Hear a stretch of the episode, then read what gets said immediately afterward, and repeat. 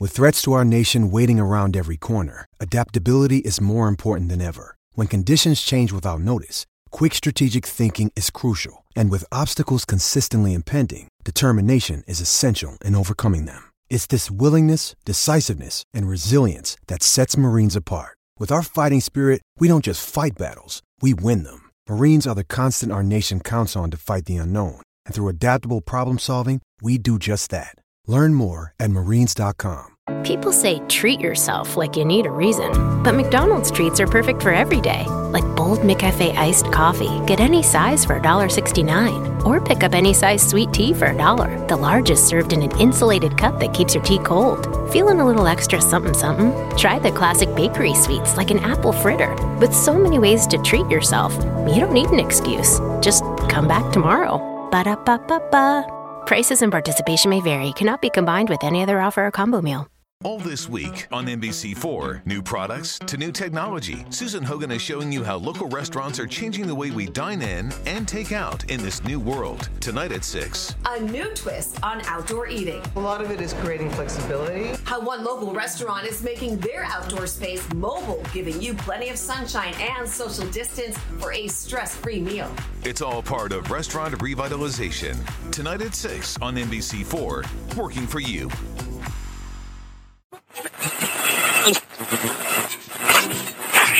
네.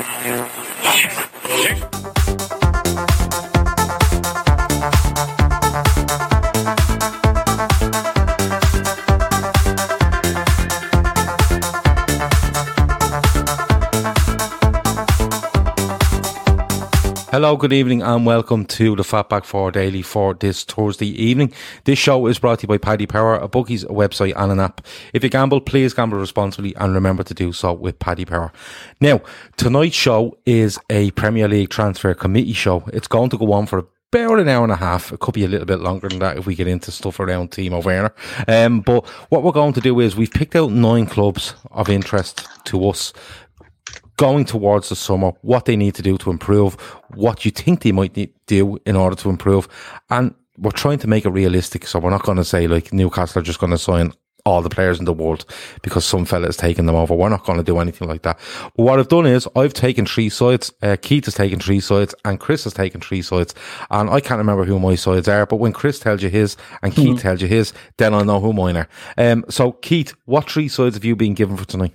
I've been given uh, Man United, Man City, and Newcastle. And I wish you'd have told me the Newcastle rule before I got Newcastle, and I might have changed my plans for. Were you just going to? Were you just going to give me a list of seventy-five players? All oh, right, yeah. okay. A I bit like a list. Hardest, I think they're the hardest uh, to do. Yeah, but uh, a bit like your list the other night of the null and voiders that went down exactly. brilliantly. Yeah, seven okay. pages of Newcastle targets. I'm nearly sure two of my teams are Everton, Arsenal, and it may be Leicester. But uh, Chris, show me your teams. Who are they? Tottenham, Chelsea, and Liverpool. Okay, so I did get Everton, Arsenal, and Leicester. You okay. did, yeah. So what we're going to do is look. There's been there's been news tonight with regards to Timo Werner. Um, you know, he's apparently he's agreed a deal to sign for Chelsea. Uh, nothing from the Leipzig end, nothing from the, the Timo Werner end, nothing from the Chelsea end. Uh, but we'll have to take on face value that it looks like basically Timo Werner is going to Chelsea. We will talk about Timo Werner, I guarantee. But what we're going to do is instead of making this show all about Timo Werner, um, which I'm sure other podcasts are doing at the moment, um, what we're going to do is we're going to have a little chat about him as to what Chelsea are getting, if they are getting them when we come to Chelsea. And we're going to talk about what Liverpool are not getting by not going and getting them when we get to Liverpool. Okay, Alan Burke says um, that was the best list ever. I presume he's talking about Keith's null and void list. Do you know what I might do? I can. I am. I actually have the um, ability to go back, uh, just clip that out and um, make a video of it and just post it online for people to enjoy because I don't think enough people have enjoyed it. So we may go and do that uh, along with the other hundred things I have to do after this show. Yeah. But um, giving yourself loads of stuff. Mick Mick has says there as well. Uh, surely we go for someone. Uh, we go big on someone. We will talk about this as we yeah. go through, Mick. We absolutely promise. Keith, I'm going to come to you, and you can pick whatever side you want to go with for. So I will. Yeah, but before I move, I see Stevie has a comment in the chat there about not forgetting the chat tonight. Apologies about last night. I was all over the shop. But it's this comment here. here. Yeah. Uh, right, Keith, don't forget the chat tonight. Don't worry, I'm in charge of the chat tonight, Stevie. Charge, yeah, if you have anything to say um, or you have anything to bring to the table, bring it, and I'll uh, I'll um, I'll try throw it up. He, this first comment after that is Timo Werner is crap. So um, this could be this could be an interesting evening. Um, so Keith, here we go Right. first. Do you know what? I'll get um, Man United out of the way first. Now, Okay, when we're talking about ins and outs at Man United, we don't have to go down into every single player that we think is going to get lollied out there, do we? Just the big No. sort of outs and what they No, need to but- do. yeah, the big outs, what you feel might happen, Yeah. um, and what you feel they may do in the transfer market, or what you think they should do. You can take Yeah. it whatever way you really That's- want. That's yeah, exactly. So what I think's going to happen, I I think they're out. So I think if it was me now in charge of this, I'd be getting rid of Matic because I think he's absolutely woeful. He does a job for them and he's a specific type of player, but he's too slow, he's too cumbersome. He'd be gone. I'd get rid of Mata, who I think is a wonderful player, but is getting on in years, and I think you know they, they could do with replacing him. I'd get rid of Lingard because he's up in muck, and I'd be getting rid of Alexis Sanchez straight off the bat. I'd never want him to play for me again if I was at Man United. But I'd also get rid of Pogba, and that's a controversial one. It's a Okay. controversial one, and I think Paul Pogba is an absolutely brilliant footballer. I think he's absolutely phenomenal. I don't think I think he's getting too much abuse and too much stick. I think he's an absolutely fantastic player, but he is symptomatic of the problem now at Man United in the sense that no matter what he does, unless he drags them to a, a Ballon d'Or type year next year where they're winning league and Champions League and World Cup trebles, I don't think he can he can balance the negative effect that he's having. And it's when something goes bad, it's hard to switch it back. And I think the problem now is Pogba has gone too far as a, a negative influence at Man United. So we'd be looking to maybe move him on. Sorry, Chris, you're going to jump in there. I say, plus he's never fit at the moment.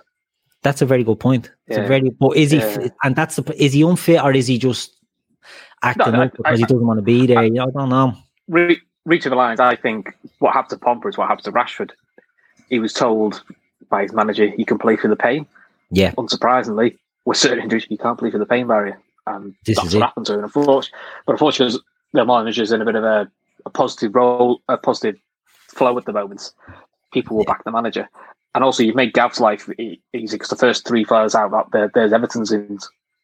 That's pretty much Yeah. where they go. Yeah, that's it. It's I can't have- wait to get on to Everton, and I can't wait to get on to Arsenal. I'm just going to put it out there. Uh, but go on, keep going, Keith. I, Well, I I, would, I, I, I'd get rid of Pogba, but it's not that I don't rate Pogba. I think he's absolutely brilliant, and I think he's wasted there. I think he's stagnating there, and I'd and I'd move him on now. What I would look to do is I would. There's a lot of talk of swap deals. Juventus are looking for him, and what I wouldn't do this, but I think what could happen at United is they might get like a Rabiot or something off Juventus Okay. plus cash for him.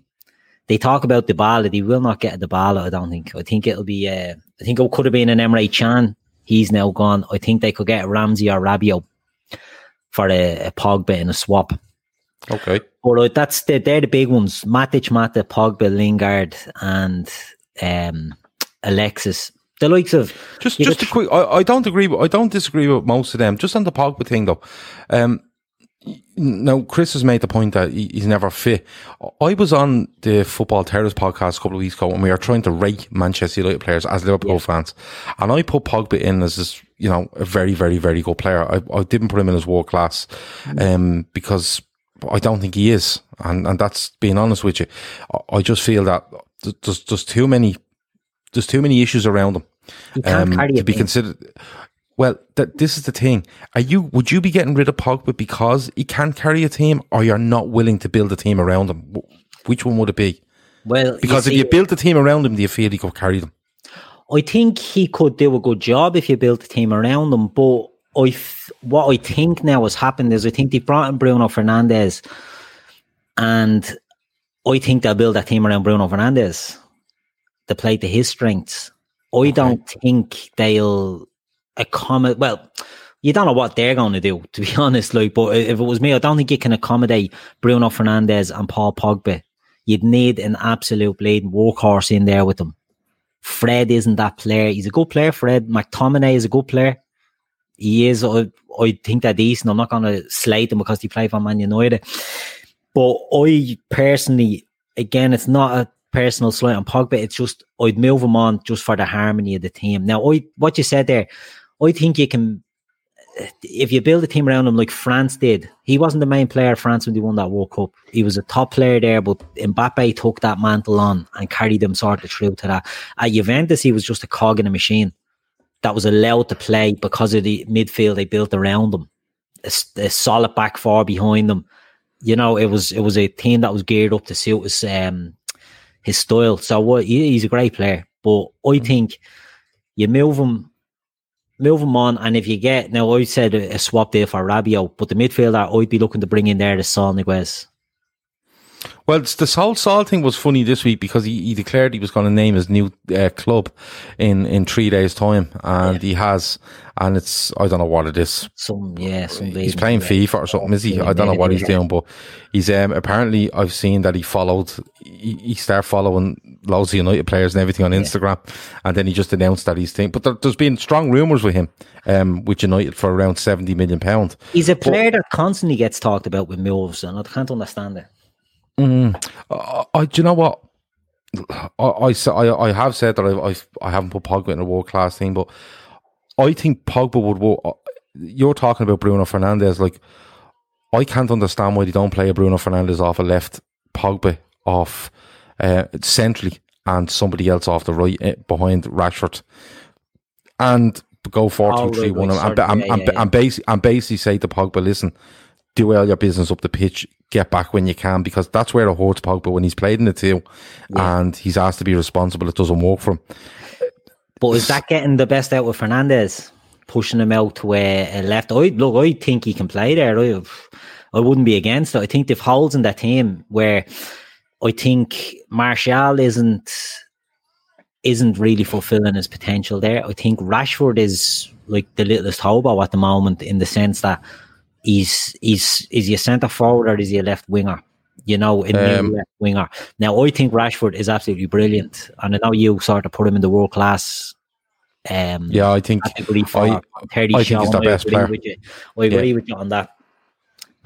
But I just think that there's Shawnee put in the chat there a minute ago. They're a good coach away from being a good from being a contender, Man United, and I agree with that. But they don't have that coach. So mm. what do you do? Do you know what I yeah. mean? So with what they have and without, so what I've done, I've only got rid of maybe five there, but that's not including other players, Dalot that might go and Rojo and all these guys, you know, that aren't really figuring. Smalling's out on loan. Jones, I think, will stake. You're not going to get rid of everyone. But that's just like four or five that I'm getting rid of. Now, mm. what I'm talking about, and some of these players are going to overlap because I think City will be looking for them as well, is I'm looking, as I said, Pogba out Mata and Matic. So that's three sort of midfield players. Mm. Mata maybe is a bit more attacking. I'm nearly with Man United. I'm overhauling the midfield. Okay. So I'm not doing too much. I'm bringing in Sancho because I think they've got an absolute hole on the right wing that they need to fill. So yeah. I'd look at Sancho there. He's linked with them strongly, and look, it just makes sense. You know, it, it makes sense to go for him. So I'm bringing him in, but I'm looking at either Saul or Rabiot in midfield. And I'm also looking at Denis Zakaria at Mönchengladbach. And I'm looking at Boubakary Soumaré at Lille. And they're two absolute bleeding beasts. They run the bollocks off themselves in the midfield. They're big, they're strong. And I think that type of player with uh, Bruno Fernandes, with McTominay or Fred, and it, it just solidifies the whole team with Sancho on the right, with Rashford on the left, and if it's going to be Martial up front with Ighalo, because I think they've extended Ighalo, haven't they? So I can't see them signing uh, a striker. Only for At a push, a Josh King might be the type of player you might look to bring in, but I can't see them going big. So you're looking at you're looking at five out here, and you're looking at you're looking at Sancho, Sancho Zakaria, Zakaria, Soumaré, and either Saul or Rabiot, but that's sort of dependent on the Pogba thing, you know. Mm, okay. So I'm not uh, looking Chris... at much. Genuinely, I don't. I don't think they, I don't think they're too far away. As, uh, like I said, people. Shawnee said it there. A good manager there. If they'd have got Mauricio Pochettino in to manage them, they'd be mm. up there challenging because you'd have a clear vision, a clear plan. I was saying this to Terry last night. Um, I think you see that that's Yeah, but I think there's therein lies the problem. If you get this manager in to be up there challenging, I think you need you need you need like look, we always said we got Klopp in, we'd be up there challenging, but we, we you have to accept there's a process here, you know, and we're probably looking forward to this transfer window now when we don't know who's going to be in Champions League yeah. or Europa League, so that could True. change the whole face of things. You know the way um, people will say, well, it doesn't matter if it's United because United go out and spend. I, I keep going back to all these losses to keep accumulating, so it's it's a bit mad. Yeah, Chris, um, he's gone with five out there and he's gone with three to four in. Is it something you'd agree with? I think it's what they need. Uh, the only thing I'd slightly disagree with Sean is I don't think it's just a manager they need. They've got no structure above them. Yeah. And the amount of big signings and big things they get wrong, it, it's, it's getting it's, it's like a running joke now. Who can Ed Woodward get get wrong? I mean, the three they bought last year were good signings, but in fairness, they, they weren't exactly rocket science. Yeah, and, and it wasn't and like they got a bargain. Yeah, no bargains there it wasn't like they, it wasn't like they tried to talk Maguire down. They, you know, they kept going seventy million, no, seventy million, no, seventy million, no, eighty million. Yeah, okay, that's not really. Hmm. it's not exactly clever. Um, I just don't think they've got the man up, above them in charge who can get all those deals over the line. I mean, the only one I'm surprised you haven't gone for Sean is a left back. Well, you see, they all, I think they, they Williams, I think Brandon Williams yeah. could be a solution there. Look, if I go through their team, I see John was putting the chat there. A good coach would make up a 37 point gap, no chance. I'm not saying that. I'm not saying they'd be challenging us at the 100 point mark. What I'm saying is it moves them to much more of a contender. You know, it puts the, it, it short. I think it, I think it at least puts them down as this flat track buddy, yeah. where they can pick the top, the bottom fourteen and go. Listen, in those twenty six yeah, games, we're definitely winning twenty games. I mean, as, yeah. as I spoke last night on the show to Terry, if anyone was listening, and Terry said, you know, they've beaten Man City three times this season. They're hmm. not a bad team, but they're just it's, on that day they're good, and on their off days they're absolutely maloging. They're muck, and they need that consistency in them yeah, they've kind of got that tactic that we used to have under um, which is sit deep, hit them on the break, which against the big sides, the big six works because yeah. the big six, like the Liverpool, Chelsea, Tottenham, we like to have the ball, so we will go at you, and we yeah. do run the we do run the tightrope. Against Watford and Bournemouth and teams like who they've dropped a lot of points to, they'll go, oh, okay, we'll sit back as well. We'll take yeah. a point. We don't care. We don't mind taking a point against Man United. It does us, and that's that's where yeah. that's the big thing Solskjaer's going to do this year is find a way of getting more wins against the also runs because the tactic he's got against the top six. To be fair to him, they work because he got a lot of points against the top six. Yeah, it's very but against the sides he should be battering. They are anyway, yeah. And that's where because they're the scalp, Chris, and we were like that for years. We mm. were it's Liverpool, and we weren't at the top, but we were still the name. And the small teams knew they could get at us and take a point. Arsenal have it, you know, they're a big name, and the teams now they've a soft underbelly. United are getting that now as well. That they're they're you know they're still the big name, but they're not as you know teams aren't going to Old Trafford now beaten before the first whistle. They know they've a mm. chance of getting things, and it's absolutely undermined them as a club that they they're so easy to get at. Now, look, I'm not on here to be a cheerleader for Man United. I fucking hate them, but did, what I'm saying is, did a good job. Yeah, but what I'm saying is, if you look at their team, right, a potential team of De Gea and mm. goal, Brandon Williams left back, Wan-Bissaka right back, uh, Maguire and Lindelof. Look, they're not the best centre backs, but they're certainly not the worst, right? And Bailly, who's good, but he's made of biscuits. If they can get him in, right, fair enough, they might be able to do something there. Right? So you've got teams there, and if young players coming through there like Tuanzebe and all that, they, they do right. But you have these guys in there, and then you have a midfield of, let's say, for example, the smart. If it was me, right, and I was trying to do the smart thing here, I'd be looking at Zakaria and um, Soumaré, cheaper, younger players on a wage that's not crippling the bank, but are hungry and are like Rabiot's a red flag all over him. He's just one I've seen linked mm-hmm. with them as a potential swap for for Pogba. I'd be looking at Zakar, Zakaria and Soumaré in the midfield. Even one of them running, big strong runner. McTominay, big big unit, but can run and can get about the place. And he's a local. Well, I know he's Scottish, but he's born around there as well. he's well academy player, though, isn't it? Which, exactly, which, yeah. To be fair to him, that's what that's what they always they always have and they always like. Yeah. Which but he'll run through brick walls for them, and that's something you know. It's it's a priceless sort of commodity in in players that a lot of the big teams are losing out on. But if you have a midfield with them, Fred and then you've got a Bruno Fernandes in there, sort of allow it to attack. We think that they're a decent enough unit there. Mm. And then they've got a front three of Sancho, Rashford, and Martial. Look, that's a good team. It's not a good, it doesn't address the squad depth, but they do have young players that are coming through. You make you, you make you make a very very good argument for it. I'll, I'll be honest with you. Um, it does come back to the coach, and it does come back to the structure above them. Yeah. Um, you know, it's. I'm I'm a bit surprised you haven't looked at centre half. Um, I think they, they you, you, can make an egg. you can make you, they spend too much money on Harry Maguire, and I think yeah. if if anyone thinks they didn't, I'm I'm not God, I'm not too sure. Um, but I'm when you look at it, Lindelof, Bailly, Phil Jones, Smalling yeah. might be coming back off loan. I don't think either of them. I don't think either of them. Um, um, I don't think it's. I don't think it's enough at centre back. And like you said, teams will sit back and hit you on the break. And what did he do? They bypass your midfield. Yeah. And they just try to get at your centre halves and get them down, get them down channels all the time and, and try to expose it. And I think that might be a worry for them.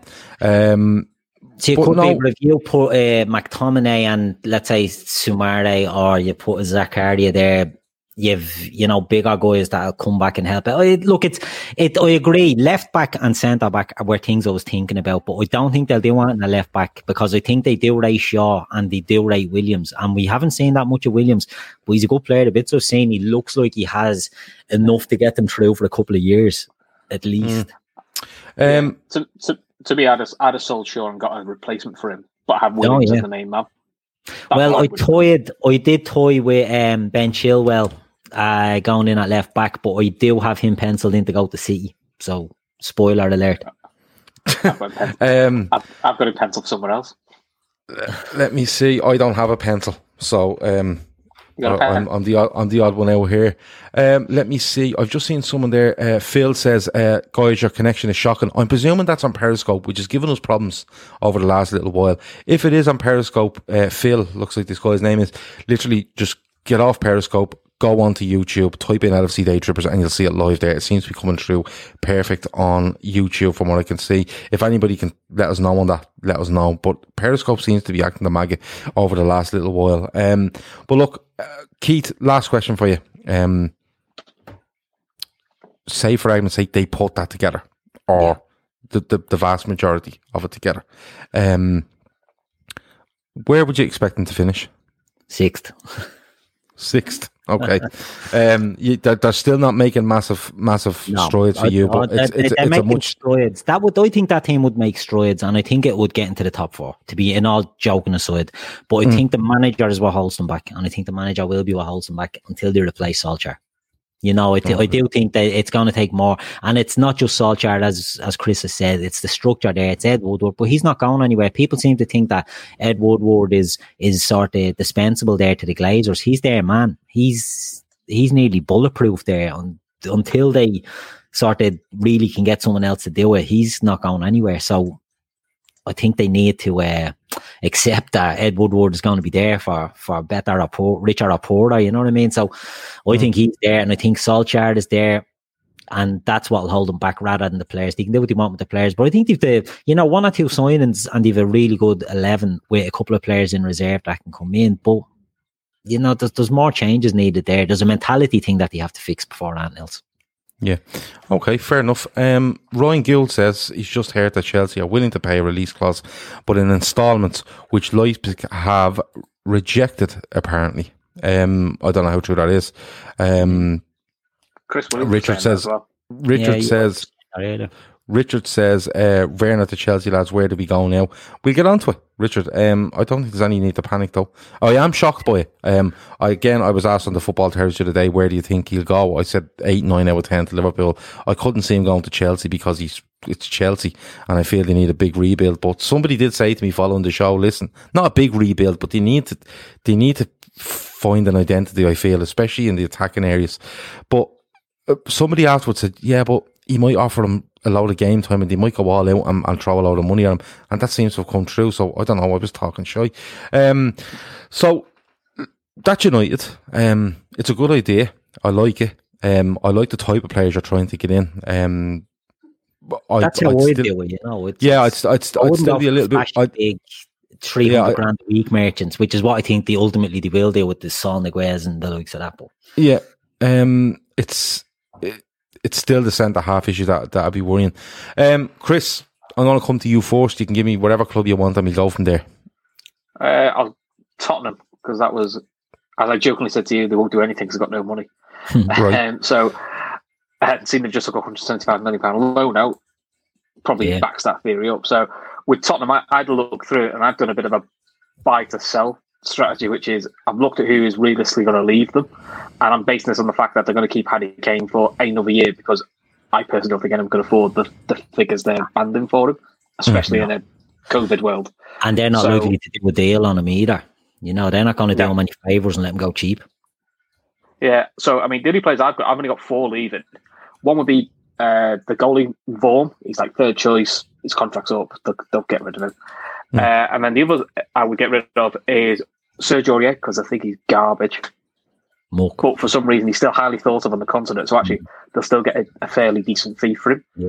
Uh, Danny Rose because he just doesn't want to be there. I think he's a man who's fell out of love with football, and I think for him to get back to playing football the way he wants to, he needs a new he needs a new challenge. He needs somewhere else that's not. Well, Tottenham. he was on loan at Newcastle, isn't he? Yeah, well, it says it all really. He's on the Newcastle. He's still got another year in his contract, and he wanted to go last summer, so he doesn't want to be there. Mourinho was happy to get rid of him in January, so they don't want him. I'm taking him to Uh, Newcastle just for, you know, give you the heads up on that one. You can have him. and the other one I was getting rid of was uh, Eric Dier because I think he's one of those players. I think he's running his course. I think he's gone really stale, and I think he needs a a new. He just needs a new environment, something to get him going as a player. But to honest, he doesn't really play for Tottenham. It takes a lot of injuries for him to play now. It's too slow. And you get the impression for top fans: is he a centre half? Is he a centre mid? They just Eric Dier. Yeah. He's Yeah, a centre back. they don't want him. Centre back, but they play him centre mid. So He's it's too like, slow at centre back, but as well, he's too big. Yeah, but it's it's it's easier to be slower at centre back than slower in midfield Yeah. in, in today's game. The one thing I'd say about that, I'll jump in. Sorry if for cutting across you, lads. Eric Dier, I do agree, is muck. I wouldn't be surprised to see him going back to Portugal or something to a slower league Yeah, because he came up through Sporting, didn't he? Came up the the youth teams over in Portugal. He might go back there. I think the Premier League is too quick for him at centre back, and it's too quick from a defensive midfield as well. I think I could see so, him so dropping down slow. a level in the Premier League. I could see him going to a team that Everton. no, because Everton, in fairness to them, and we will get on to them later, Everton try play progressive football at times. I'm thinking of somebody like a, a like a Burnley that he could go in and sit at centre back and go, yeah, I'll just sit here and defend all day, and Yeah, we not defend about on the edge of our box. You know, Yeah. so he might. But- he, he might work. He might work at Sheffield United with their He may do. half. Bollocks, If they overlapping get centre backs. But I think Yeah, don't forget, overlap. if they if they get into Europe, they're going to need some depth, and that's Yeah. probably been an experience they would like. So, Mm. so they're the ones I'm getting rid of. I'm not really getting rid of many. And Yeah, then in terms- surprisingly. Bring there isn't a lot to get rid of. The rest of them, I'm looking at the team thinking the one thing they need is fullbacks because What about Vertonghen? Is he not out of contract? apparently Sam- yeah, uh, somebody saw Barry Barry Devaney have- says Barry Devaney says his contract is up. I have Um, him there at was- Newcastle as well, surprisingly. the, the last time I read, he, he, he was he was going to sign a new one, so Mm. there was still it's still up in the air if he's staying or going. And so obviously based on him staying. Um, so my areas I've looked at was fullback. So the ones I've seen him linked with, uh, one was Alex Sandro from Juventus, attacking left back, which is kind of what Mourinho's worked with before. Yeah, Uh, and he's, but he hasn't got a lot le- left in his contract either. yeah. When I've had a look at his contract, and then for right back, I was torn between either Thomas Meunier from PSG, he's on free, which suits their budget, Mhm. or Max Aarons from Norwich. Again, young attacking fullback, which is sort of the way I know it's it's everyone says it seems very anti Mourinho, but I think that's the way. I think that is the way sort of realizing they have to go, which is why he goes for more of a solid base. I think they'll probably go for Meunier because he's a bit more defensive and he's free, And he's about Uh, six foot three as well. which which again Suits, suits, the suits Mourinho. Mourinho. Yeah. Yeah, midfield wise, the only player I've really seen linked with in midfield is the Southampton captain, uh, Højbjerg. And the talk is he wants a new challenge, and he hasn't got long. Yeah, he wants. He either. wants. The talk is he he wants to play with a club that have, have ambitions to get into the Champions League.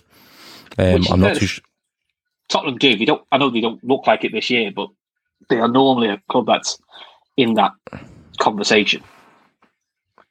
Yeah, So no, they are. That's why But they, they just. They went, they went to sleep in Madrid last June and they woke up in, in Yeah. January, you know. So it's just one of those things. But Yeah. go on, keep going. Uh, Cool. And the final two are one's a freebie and one's a loan. So the freebie is Willian because I think he's leaving because his contract's with Chelsea. Yep. To be honest, I think he's he's a bit like the Gallas thing. They, they seem Tottenham and Chelsea seem to transfer players to you know, the stay in London situation. So Yeah. I think Willian would be an easy win. And then the talk is Madrid want strikers they- and they, they can't stand Luka Jovic. I don't know why they bought him. They don't want him. I think if Tottenham were clever, they could get him on loan. Yeah. Which would True. be a cover for Harry Kane. And then if he does well and they want to sell Harry Kane, they've kind of got the ready. They've got a bit of a target man replacement type of player ready for them. I hear what you're But- saying but- there with Jovic. but- it's a it's a good idea, Chris. But would he go there to not get game time on loan? Do you know what I mean? Would he not? If he wanted to go on loan, would he not want to go somewhere? For example, let's say Chelsea would take Timo So- Werner out of the equation. They have a hole at centre forward. Yeah, Would he go there, would or would he go at to a Kane inspired Maybe. Spurs? You know? my think my thinking was, and I think Tottenham have always had this problem is three months a year you can guarantee Kane's not about. Yeah, that's and true. the thing Kane I think needs sometimes, I think he needs a bit of pressure on him. 'Cause Actually, I think he the best out of him. But the His problem you have, Tottenham when he wasn't regular. but the problem you have with Kane is, is that yeah, you will guarantee three months. But the problem you have with players like Luke Jovic or, or whoever else you want to put in there, the problem you have is, and you've seen it in the Champions League final, um, and you know, uh, on the club podcast on Monday night, they went through the whole Champions League run from last year, and Harry Kane and the issue came up, and it was a brilliant chat because when I was listening to it, I was like, that is absolutely fucking nailed on what the lads are saying here. It was Shawnee, it was Pete, it was Dicko, and it was Phil. Um, basically what they're saying was, would you want to be in that squad? Because, for argument's sake, hypothetically, Luka Jovic goes to Spurs on loan with a potential transfer to go through at the end of the season. And Harry Kane disappears for three months like he does with his ankle or whatever it is. And Jovic does brilliantly. And when he comes back, Harry Kane declares himself fit and just goes in and plays. Do you want to be there? And trust me, anyone that loves Lucas Moura and maybe eyeing a move to Spurs would be on the phone to Lucas Moura going, listen, What's it like there? what's it like? Because Let me tell you. I seen what happened to you, and when you were flying and you got into a Champions League final, and Harry Kane turned up in a, on a Zimmer frame and played the Champions League final. Yeah. That'd be a worry for me for Spurs. And I know we are going with all this, Chris. It's hmm. it's it's it's very well thought out with regards to budget because, Yeah. as somebody says there, and I think you mentioned a massive loan taken out to deal with the COVID stuff. But when you look at Spurs, do, do you not feel? And I know, look, I've given you the challenge tonight to going through this, but do you not feel when you look at Spurs that that there has to be doubts around Mourinho? Because we know he's not a long term thing. You look at how, how much Yeah. influence Harry Kane has, and then you sign, and they could be just turning and going, listen, we need, there could be a fire sale at some stage, you know, and where do you end up there? Uh, Would that be a worry for you with them? I think it would be. Yeah, my my big thing with them was uh, it's been a, a problem with Tottenham for years is they've never had adequate striking cover or striking challenges for Harry Kane. But it's it's like the hardest thing to sell. Come in and be a, a reserve for Harry Kane. It's a bit like what Liverpool have got with the goal. Yeah. It's a bit like what Liverpool have with the forwards, like with Werner. yeah, yeah. Come We've got that not be a situation now with come to our front three, but you might not start. Come and be our Yeah. goalie, but you definitely won't start. I think Tottenham was there, but this is why I'm saying they've got to try try to be creative below to give you the opportunity to kick on your career. I mean, to be honest, Jovic, there's also probably like, what have you got to lose? Because from what, what I read, there's no one really in for him, and Madrid don't want him, but they can't sell him to anyone because nobody will buy him. It's an interesting idea, Chris. I do. I like that. I like the way you've thought about this with loans, and it's something that I, um, with the free transfers, I've looked at with one of my other teams as well. Now, I what you're saying there about Jovic, it, it is a good one, but I think the Harry Kane thing is just too big. Mm. I think they might go for a, a player to come in on loan to back him up, but I Mm. don't think it'll be as, as standard of a of a Jovic. I think it'll be a, a Yeah. lesser type of player. I could be wrong because they signed Bergwijn as well there last summer Yeah, or last winter, sorry. Um, Mm. so they've got him and they've they've got Moura, they've got Son, and Son has stepped in adequately for them whenever he's had to up front. And he's not a centre forward. We all know he's not like a, a number nine. no, no. would you think they'd just be happy with that again? With the fact that they now have Bergwijn in there as well, that they could just put him or more put Moura or Son up there for to back up Kane and just Yeah, poss- possibly. I mean, if I was ranking them as a priority, it'd be get you two fullbacks in, probably get Højbjerg from Southampton and get Willian. Mm. They'd be the I, I, and they'd be the four, and then if you can get a striker on loan, Jovic would be like yeah, the fifth option. As in, Yeah. like it was. If I was Spurs and I got the two fullbacks and Højbjerg and Willian, I'd be going job done. Yeah. And if you didn't So- get a striker, I think you'd be fine. I So, just threw him in there because he was a free because he was alone. I thought you there's a bit of a low risk to it. yeah. Over overall, then Chris, you're looking at you're looking at give me the give me the names coming in. Uh, Mo- Meunier, sorry, I can't say it. Sandro, Højbjerg, Willian. So those four definitely, and possibly Jovic. So four to five coming in. And Okay, going and a out couple four. and a couple going out that that aren't good and don't want to be there. Uh, four, four going out, three somebody. Yeah. You, okay. you wouldn't So- get a blade bleeding bus ticket for the price of the sales you're getting rid of there. do you know what Yeah, mean? but I It's think I think it outrageous is. It's it's definitely manageable with, with Willian and, and Jovic being alone. Uh, Meunier's on a free. Um, Sandro, he's going to cost you a few Agree. quid, isn't he? Yeah, The room of Sandro, the room for Sandro Højbjerg is they're both around the twenty mark. Yeah, That's you're the not room. getting you're not getting Okay. Højbjerg for twenty million. Yeah, but he could have something in his Southampton contract. You see. But it, yeah, Um, true, true. I'll a- I'll ask you. I'll ask you. Um, I'll ask you the same thing, Chris, as I asked Keith. Um, if Spurs were to put those plans in action, where would you expect them to be at the end of next season? Uh, I expect to be the top four hunt, but not much Top more. four hunt, but you're not. You're not guaranteeing me. Uh, No, top four. no. Um, Sean, you lost big- him. With ha- Go on. I, I think it's a big points gap for them to make up, and like you said, it depends how the manager settles. Yeah, absolutely. Um, Shawnee would like Coutinho back. Uh, Stevie feels that Coutinho ship has sailed. Don't want him back. Gav loves him still. I do. Um, I'd have him back in an, an absolute instant. Um, and I, I, I boggles my mind that people wouldn't take Philippe Coutinho back. Forget what he done. The reasons only- I wouldn't take him back is the money. I think they'd want too much money. I think to pay something like 60, 65 million for him is a bit too rich. He's 27 or something now, is he? I can't Yeah, see but us just- doing it. I just do him can't on see a us two-year doing loan. You know what I mean? Do him on a Do two year on a loan. loan and you can do it. And that's where I think we might end Yeah. up. I won't, whoever has Liverpool will go through that, but I take him back for the player he is, but I just think the money is Yeah, but you do him, you do him on a two year loan, and he probably only has a year left on his contract at Barcelona. And then you go, uh, we'll give you ten million if we even Yeah. want him, and then you just Yeah. put him aside. Um, Yeah. it's and it's it's for me, it's it's um it's it's it's good business.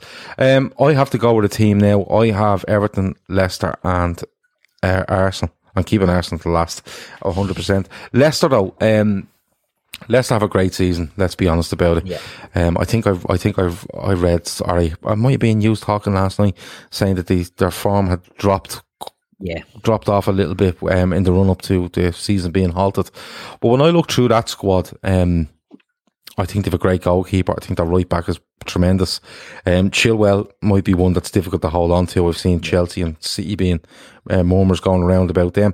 Um, centre back, um, the, what's your man's name? So you don't you? Yeah, Soyuncu, sorry, name it down my head. Jonny Evans is there, but he's getting another year older. Uh, midfield is interesting. You, you've you've Tielemans there. You know he seems to be the kind of standout, but I don't think that. Uh, indeed, yeah. There's um the other guy that just goes around haunting people. Um, oh, yeah, Choudhury. uh, Choudhury. Um, you've got Maddison. You have and the, the the guy in the left wing is really good. Dennis Praet. No, no, the young lad. He scored Oh, a couple of Marty goals. Gray. No, not him No. either. No, the The other- the Oh, Barnes. Harvey yeah, Barnes. Harvey, Harvey Barnes. Yeah. yeah, Um, he's good. a- and you look at the nucleus of the squad, I think it's really good. My biggest worry, and I, I, my biggest worry for Leicester is Brendan Rodgers. Right? Yeah. And I'll tell you why. I have an awful feeling, and the COVID thing might help them because it might restrict what they can spend. I have a feeling Rodgers might go to go. He might try to get from A to D and just try skip B and C Yeah. where the where the logical thing to do is to just pick off one or two players to add to that squad, i.e., a really good backup for Jamie Vardy. Because Jamie Vardy, as good as he is, he's getting on in the years. You know, you've seen him pick up a couple of injuries this season that you wouldn't usually see him get, and you, you need something there. Um, centre back, he might need to do something. Midfield is quite good, but I think people might sniff around the likes of um, the likes of Tielemans and, and Ndidi and stuff like that. But he has a really good nucleus. I, um, I think he should be looking. If if I if it was me, I'd be going for two or three players. Um, I'd be trying like you see Demarai Gray and you see Harvey Barnes, and then you look. What else have they got? Have they got a wide player? I think they should go for someone out wide. Um, Spine Coppe is talking about Lallana to Leicester. Um, I don't think that'd be the worst move for the football they play because they do like to control the ball and, and they do like to they do like to do things like that. Um, so Leicester for me, again, I think my biggest worry would be would be Brendan Rodgers and what he would look to do. He'd look to go too quickly, yeah. you know, because Brendan Rodgers, like, I, have no problem with Brendan Rodgers. I think he's done a really good job at Liverpool. I think he stayed that extra bit too long, especially after the Stoke defeat. But I just find that I think he might get exposed in Europe because he has done continuously throughout his career. Um, with, with problem with Brendan Rodgers is Brendan Rodgers and his opinion yeah. that he has of himself. He's like fucking Icarus. You know what I mean? You think he can go and he can touch the sun, and he hmm. won't be able to because he, he's now he thinks he's much better than he is. And I agree with you there. I think he could be the one that you know lets them down. I like him, but I don't. I think he, he's he's after getting too. He's done very well at Leicester, but like with us, he hit lightning on a bottle with us one season, and then thought he could do no wrong and mm. fell apart. So we can yeah. hear what you're saying there with that. Yeah.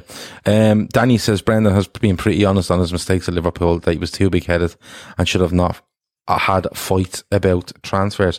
But player wise, um, you know, yeah. I'm looking, I'm looking at players like Leicester have plenty of money, you know, but I think they, they could be really cute about this. You know, if you look at, if you look at the, the, the teams that are going down, you know, like Norwich are going down, right? Um, Watford are in trouble. Um, West Ham are, are in trouble. But I'd be if I was him, I'd be looking at I would look at Pukki at Norwich as a definite as a backup because if you say to Pukki you can come to Leicester be Jamie Vardy's backup, um, I think he's a really cute player. I think he's a really good finisher. I think he wouldn't cause the earth. I think he'd be quite happy to be his backup in a squad that would again be looking to go for top four. Um, you could look at the guy off Bournemouth which is big and strong, not Josh King, the main fella. Um, Wilson. Wilson. You could look at Wilson. Um, you could absolutely do something there. I think he needs a wide player. I genuinely think he needs a wide player.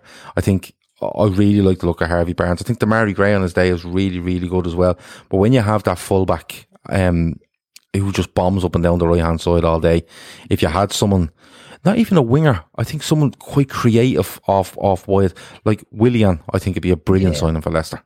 Um, because he's very intelligent what he does. He likes to come inside. It gives it gives the fullback the chance to go.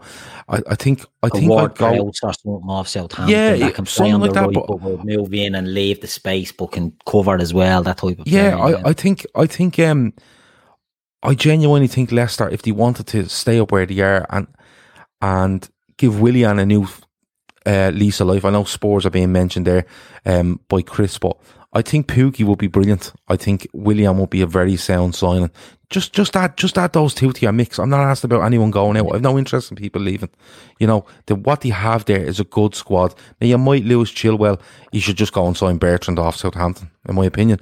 Um, but uh, like now, he might go further afield. He may go around Germany, but I think when he goes too far, he, he worries me. He absolutely yeah. worries me. So, so my three, I think for or two for Leicester definitely would be Pukki. It would be Willian, and then you'd be looking at a centre half. And I think you know you have Jonny Evans there. You have you have um Soyuncu. Um, you have him there as well. I think the guy, the guy that's was there, Wes Morgan. I think he's done for, isn't he? That'll be him. Yeah, he's at, gone at the end at the end of this. Uh, Ayoze Perez is the other man out wide. I don't think he puts in enough. No. I think he does a purple patch at Leicester, and I think after that, I, I wouldn't be too mad on him. Um, oh, centre half. It, I'd, I'll jump I'd have to have another. I'd, yeah, no, I'd, I'd have to have another little think about the centre halves. You go ahead. when when Leicester signed Soyuncu, right, they brought him in from I think it was Freiburg in Germany, right, and everyone was linked with him, and he sort of went off the radar. And then Leicester signed him, but they also signed another centre back at the same time, Filip Benkovic, went on loan to Celtic. yeah, He's very highly rated. So unless they're going to look at maybe moving him up the pecking order Mm. and Well, saving it- money, they might they might have the answer there. Like when they sold Harry Maguire, everyone's like, "Oh Jesus, what's going to what's going to happen?" And then Soyuncu came into the team and nailed it down. So maybe they they feel Benkovic is is is able to do that as well. I don't know. I think you, you mentioned Celtic there. I think they should go and have a look at um, Ajer, who plays up Yeah, there, he's a good player. um, a centre half. He's a young player. Yeah, he's a young. player. well, Jullien, I, I'd have me doubts over. Um, Chris Pross says uh, maybe Minks um, for Leicester. It's not a bad show, but Ajer is a young player that Brendan Rodgers, I think, knows. I think he might have been there while, while Brendan Rodgers was there. He's young, he's athletic, he's really good in the ball for a tall man. Um, he can come out and play, but he's a really good defender. That he's fucking hard as nails. I think he's um, I think he'd be absolutely um, he'd be off the wall for Leicester. Now, people will say it'll cost you a lot of money. It won't. This is Celtic. You go up there with 15 million quid, they're going to sell him to you. Um, and I think you put him in there and you basically say, listen, you learned the Premier League off Jonny Evans for a season and then we, we put you in there with Soyuncu and you've a, you've a brilliant pair in there. They're big, they're physical, they're strong, they're, they're willing to defend, but they're good in the ball at the same time. I think that might be a real thing. So for me, I'm not making massive changes at Leicester.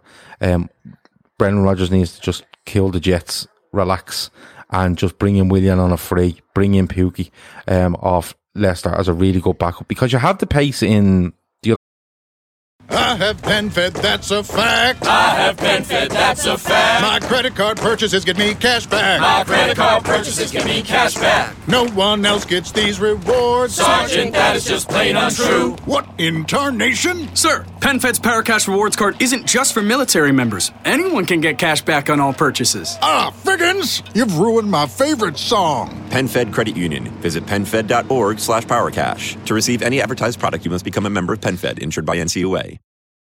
The lad they have that missed that sitter at City he used to play for them. Um, Nacho, you know who I'm talking. Yeah, Ian, you have the pace in him, but you have someone uh, very clever and very good in around the box Good and really good off Yeah. the ball as well in Pukki. So Pukki, Willian, and I are off Celtic, and I think they're absolutely, absolutely fine. Um, Keith, back to you. Who's the next club? Right, um, I'm going to do Newcastle next. Now, Okay.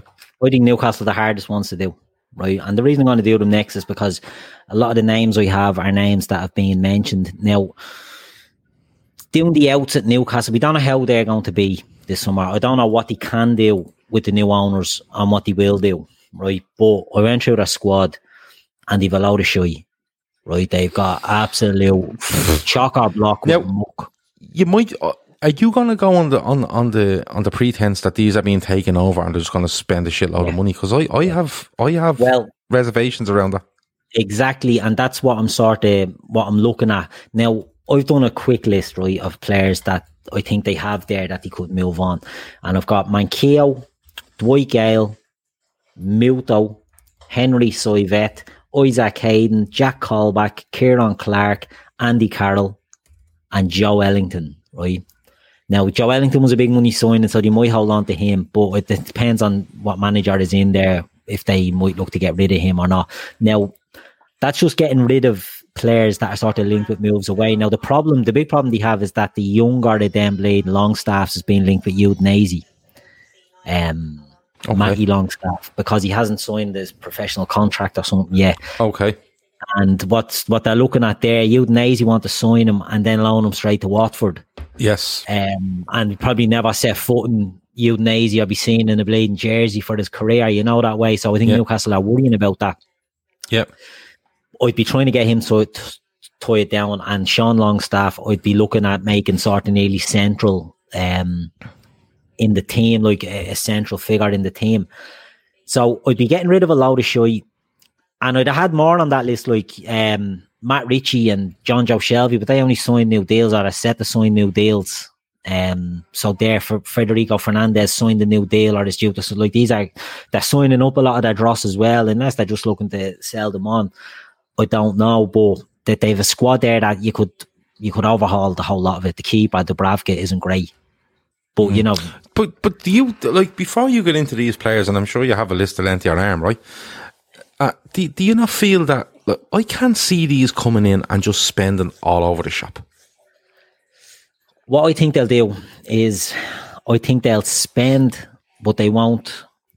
When when Abramovich came into Chelsea, he he went and spent, didn't he? He he Mm. before Mourinho came in, it wasn't Ranieri's the manager when he first came in, and they were buying Glenn Johnson, and they were buying you know a lot of players, bang bang bang bang bang for big money.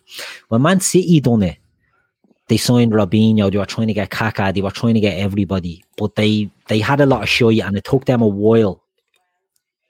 And I think that's what sort of. Are you on the dishwater tonight, Gav? Yeah. No, it's not. It's a frosted glass. I'm laughing at Steve. He says, "What you drink a dishwasher?" No, it's one of those um, frosted glasses, you know, that become ice Yeah. cold really Good fast and stuff like that. So all I was shy. I'll get a Well- see, I'll get a proper see-through glass for Stevie for tomorrow or the next night if it's affecting him that much. Yeah. Come on. Um, but what I think they'll do, I think Man City when they done it, they tried to get a big name in Robinho, and then the the bought other big expensive signings, but they were, you know, they weren't the top tier. They were Roque Santa Cruz, they were fucking uh, Joe, and all these clowns or whatever. They went. They in. went. They went to a le- City went to a certain level. Uh, Yeah. Went up, but but but this is what I'm saying. City couldn't come in and just go. They did spend big money, but they, they spent money on players that you're going. Yeah, they're all right.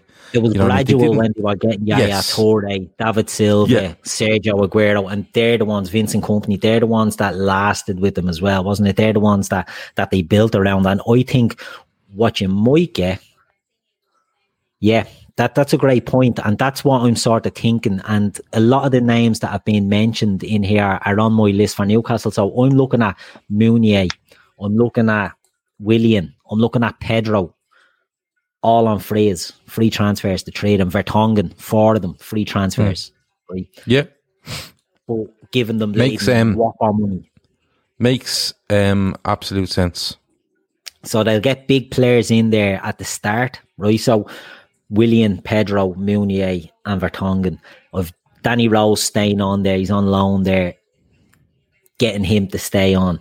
Now, other players I have linked on my list, and the problem is they won't get them out. They've been linked with Shaqiri. Mm. So you have Pedro, Willian are two free wingers, and Shaqiri. I think if they were looking to make a splash, they go for Coutinho Yeah, if they get Pochettino in. If they get Okay. Pochettino as their manager, I think Coutinho's their marquee signing. Had him Okay. at Espanyol. yeah. So Wolfsburg, you, you, gi- you're giving me you're giving me plenty of names, but you're not going absolutely rasher on this. You're, you're it's too it's too hard. That's what I'm saying. I don't know Yeah. what way they're going to do it. Yeah, Do you know what I mean? fair enough. can go Yeah. down the Pedro and Willian for, for nothing. yeah.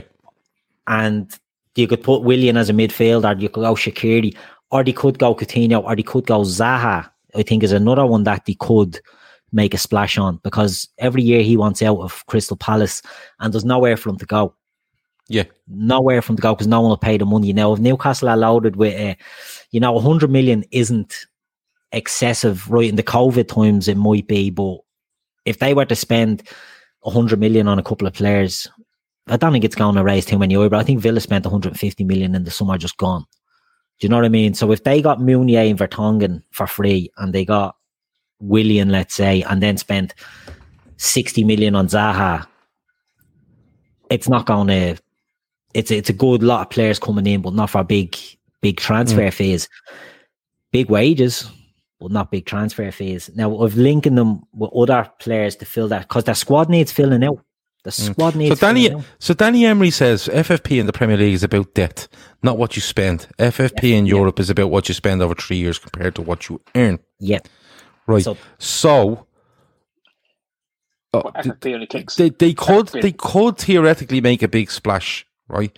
But if they qualify for Europe, how do you how do you then you're under a massive microscope? So it's, again, it, I I get where Danny's coming from, but Chris, like just before we get back to Keith and his his fucking Ten Commandments, um, it still prohibits them, doesn't it, from going absolutely mad on this? Because if they went out and spent, for argument's sake, five hundred million, just for argument's sake, and then they go in and they get into Europe and they have to keep spending because that's what you do. Um, surely something three years down the line, someone's going to go, well, hold on, you spent a billion pound on players here, and you've, you know, you're not taking that in. Something's going to have to go wrong there, isn't it? You think so, but looking at most who who have uh, allegedly broken FFP, it takes about 10, 15 years to get caught. So by that point, mm. do you care? Yeah, but Danny follows like it up with Danny follows it up with Europe only counts once you've qualified, not what you've spent before. In which case, then go for your life. You go for it. Mm. See, and you go for it. I mean, with... I, th- I think Keith's idea is the best. I think your your idea is probably the, the best of things. I think you'd like to think they'll probably learn from Chelsea and City, which is get in the marquee signings, but you don't have to spend 80, 90 million. Because with great respect to Newcastle, if you get Willian Shaqiri as an argument on freeze, you've got Champions League winners there. You're getting league yeah. title winners. You can say to fans, we've got now Champions League winners and league title winners playing for Newcastle, which they've not had for a, a while. And they're both, especially Shaqiri, they're young enough and Shaqiri's hungry enough that he wants to play. It's not like where City did some got some players that were past the best, uh, or when Chelsea got Crespo past his best, they, they were coming for a payday. Yeah. So mm-hmm. it's getting the balance right of getting clever frees where you're thinking the hungry. So maybe like I mean, actually, talking to Jovic might be a clever one because it's like, well, you play every week, mate, and you're not playing at the moment. Yeah, and that, that's it, like, what, what that might do, do, yeah. But you've also got the likes of Edinson Cavani and Dries Mertens are on free transfers as well. So if you want to make a splash and have a real top top marquee forward player, you can bring them in. You can give them two hundred grand a week. The thing about Newcastle, the difference between Newcastle, they fill that stadium out every week when they're garbage. Yeah, yeah, with Mike Ashley like there. When they're good. So when they're mm. good, yeah. they're going to be churning in match day money, and you know potentially they're a one team city, Newcastle.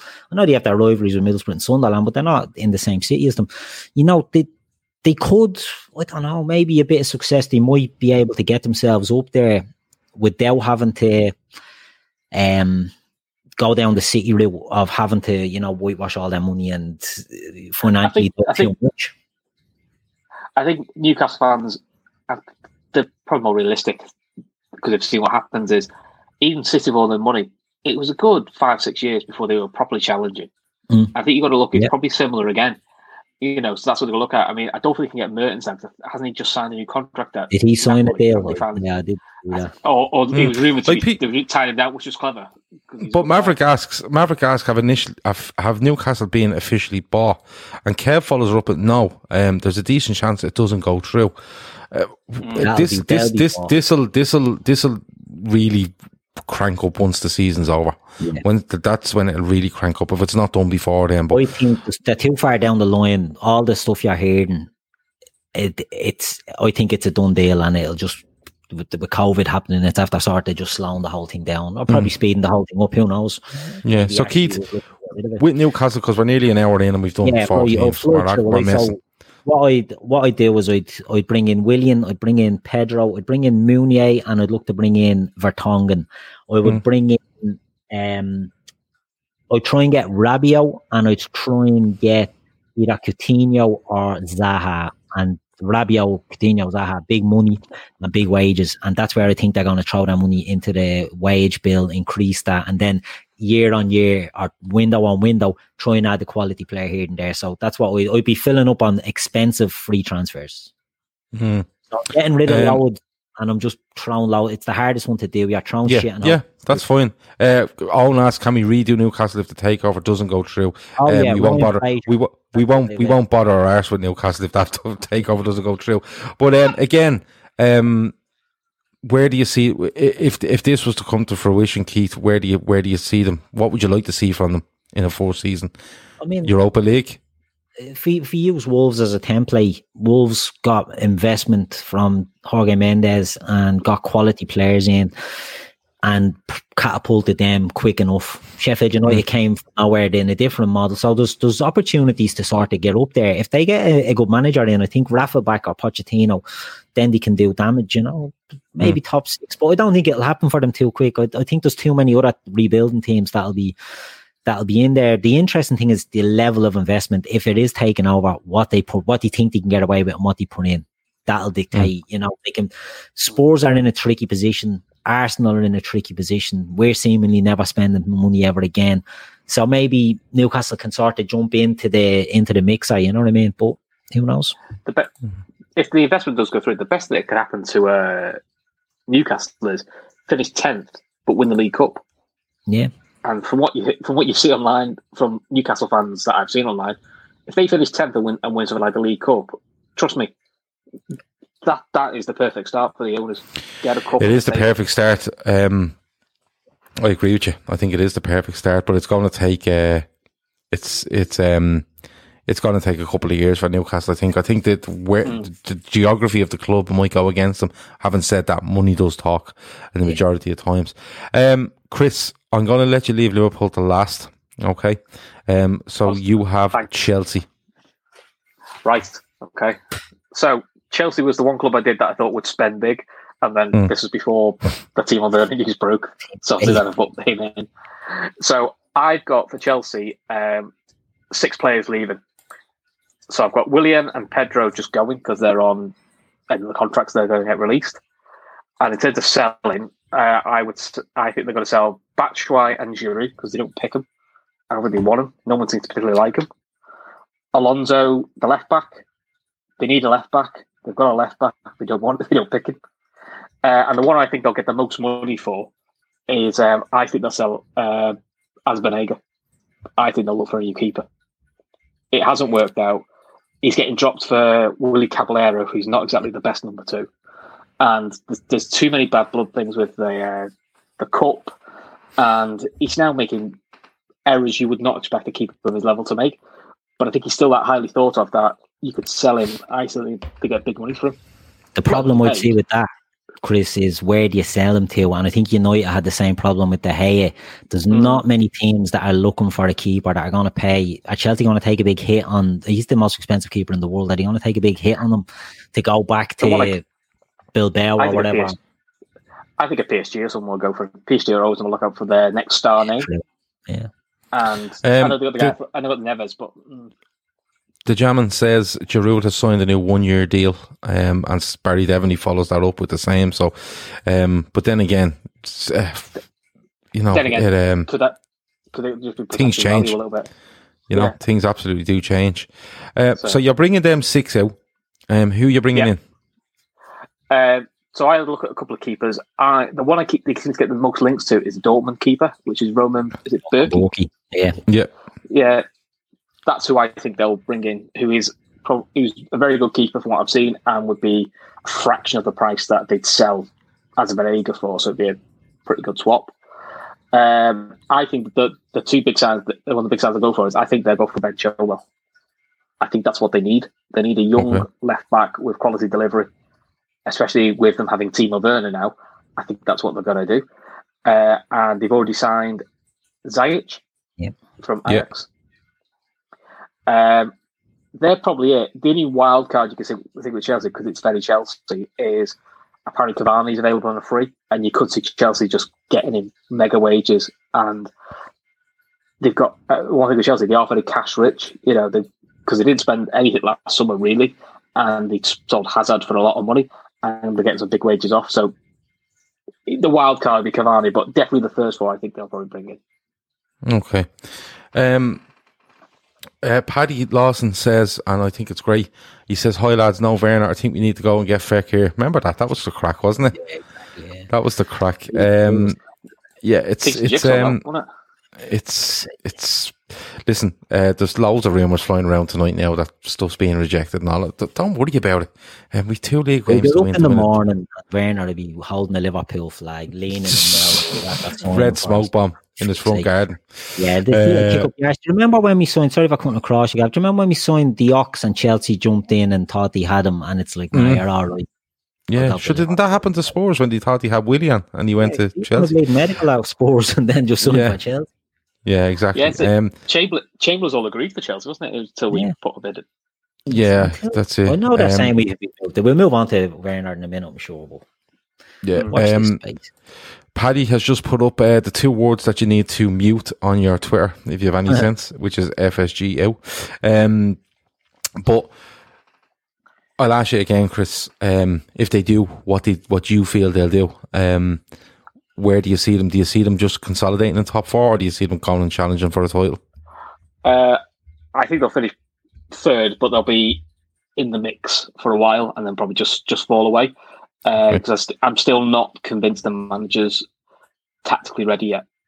Okay, but I think that I think their big problem was they don't have enough goals on the side now. Tammy Abrahams is a good young striker, but he's a young striker.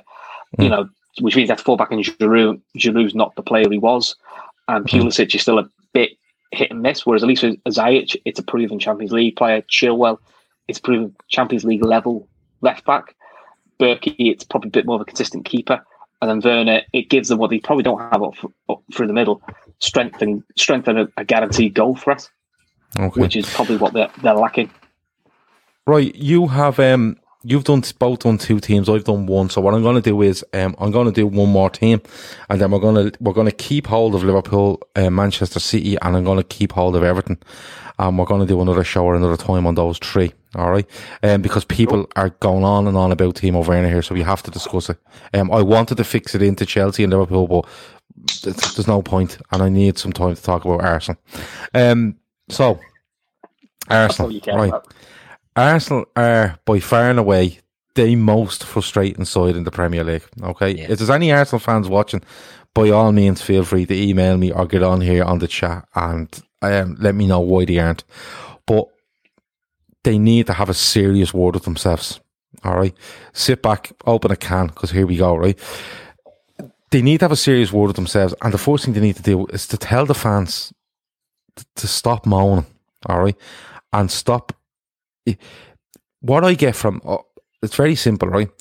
Arsenal fan TV. So people, we, we, all do it, right? We all do it, and we all know we do this.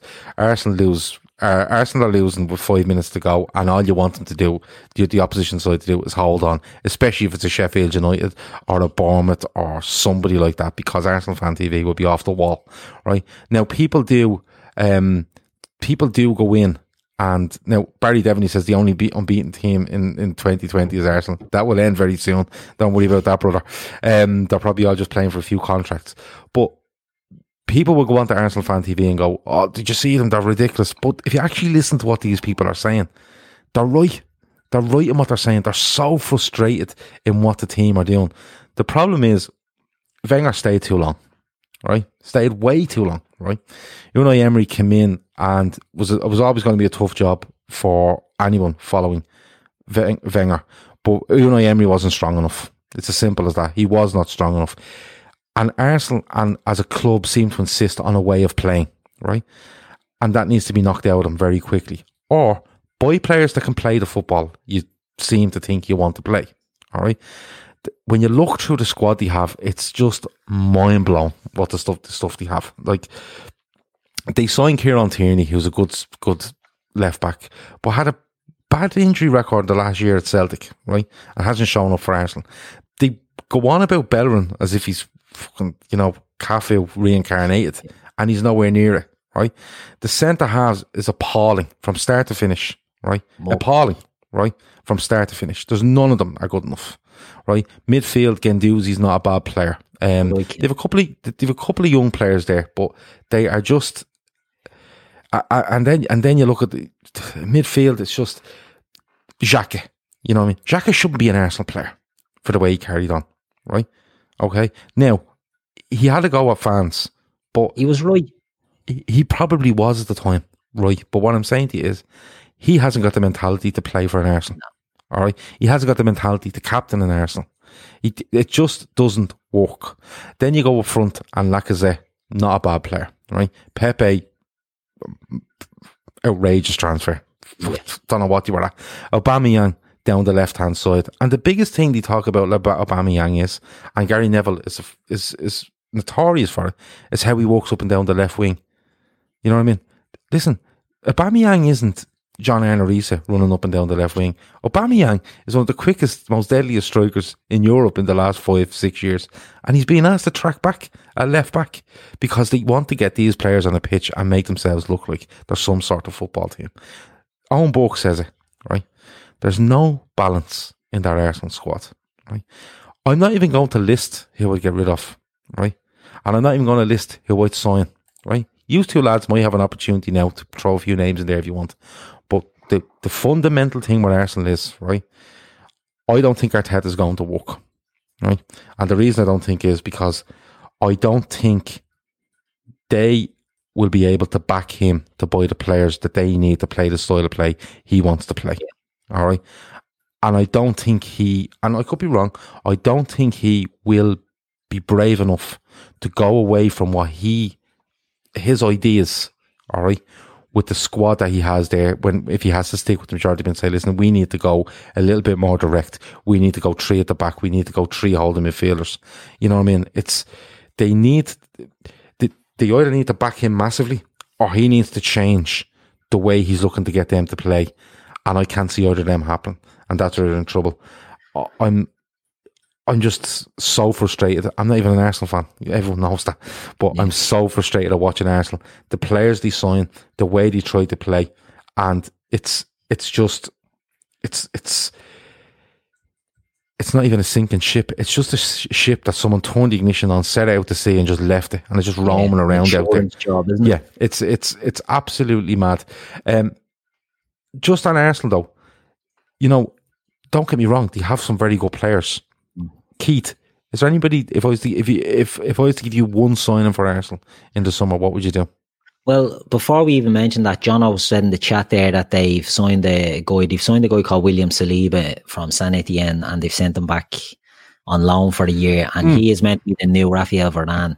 Mm. He is meant to be absolute mustard. Now, whether it works out or not, and whether he ends up going to Arsenal and slots in behind fucking Luiz and Sokratis and Mustafi and whoever else is playing centre back, you, you, just don't know. Where the I said this on the show last night, we were ranking the teams uh, based on their season, and we had Arsenal, I think, in 17th. They're an absolute one of the worst run big clubs in, in the world. I, I don't know what it is with them. They've got delusions of grandeur. But when you look at the players in isolation, you know, we've gone through there.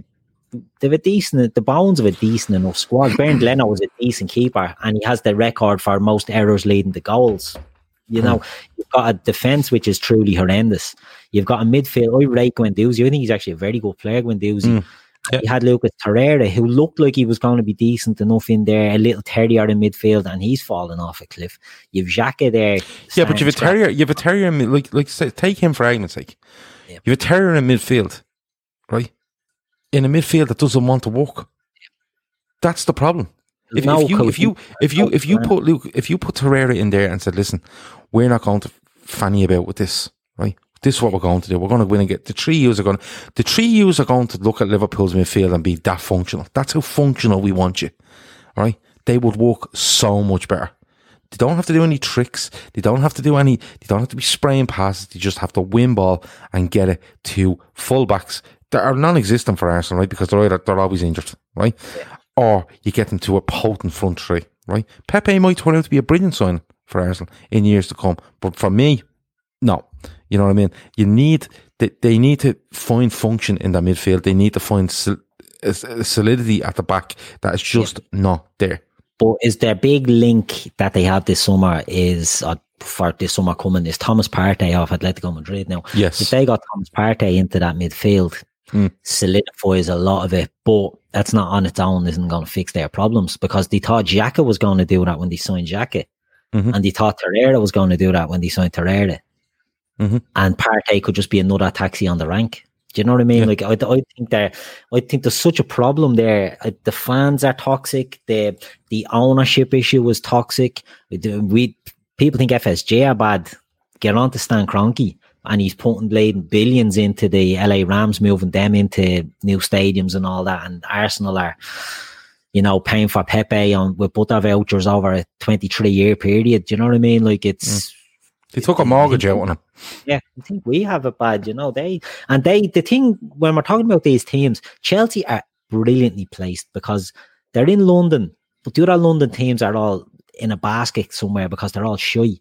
Spurs yeah. and Arsenal are just not being run well at all at the moment. Yeah. So Chelsea are all of a sudden a destination that players will look at and go to. Arsenal, yeah, but Arsenal when you, are the biggest when you look at, And but when you when but when you look at Spurs, Spurs are in this situation Arsenal in two thousand and five slash six when they moved into the Emirates. It might be in two thousand seven, um, or even later than that. It could be it's around that, isn't it? About 10, 12 years that there, right?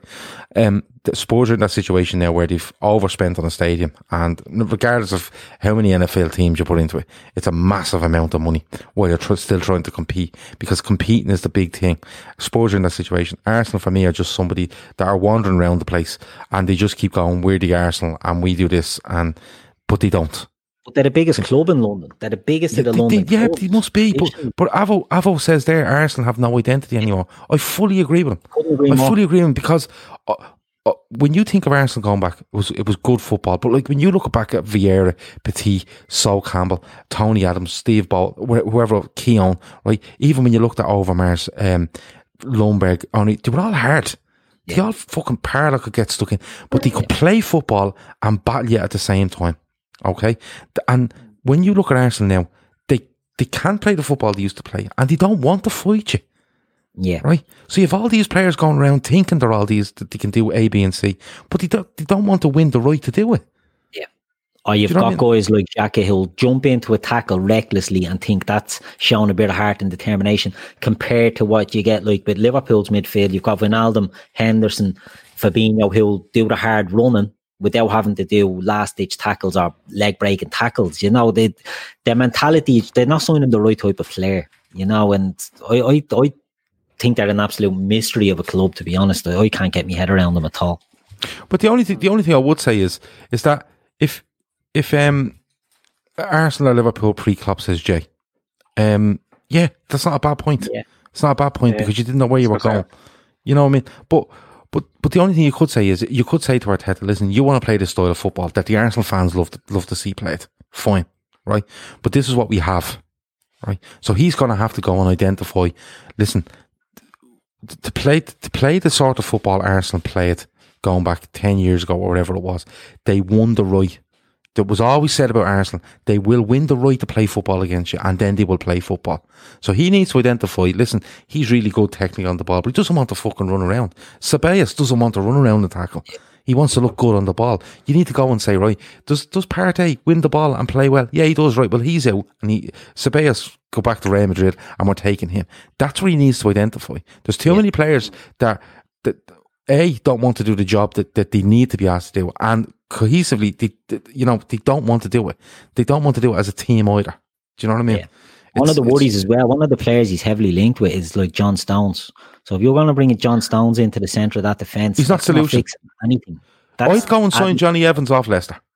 Yeah, Jonny Evans a great show. Great show. We Just should go, have signed him just two go- years ago. just go and sign Johnny Le- Evans off Leicester and say, listen, we're going to give you a year max two. Right? I don't know where he's probably 33 or 34 at this stage. Right? defence. But you, he's just going to go in and you just say to every other defender, whatever he says, you fucking do it. And that's it. Do you know They what I mean? thought they were getting that with Sokratis, and they thought they were getting that with Luiz. Ah, but come on. And I know, they're like, this, this myth, terrible. this myth of Laurent Koscielny, like, would Yeah. you stop it? Do you know what I mean? It's just, it's absolutely mad. But look, we could go all day. Chris, um, Arsenal, it, Arsenal.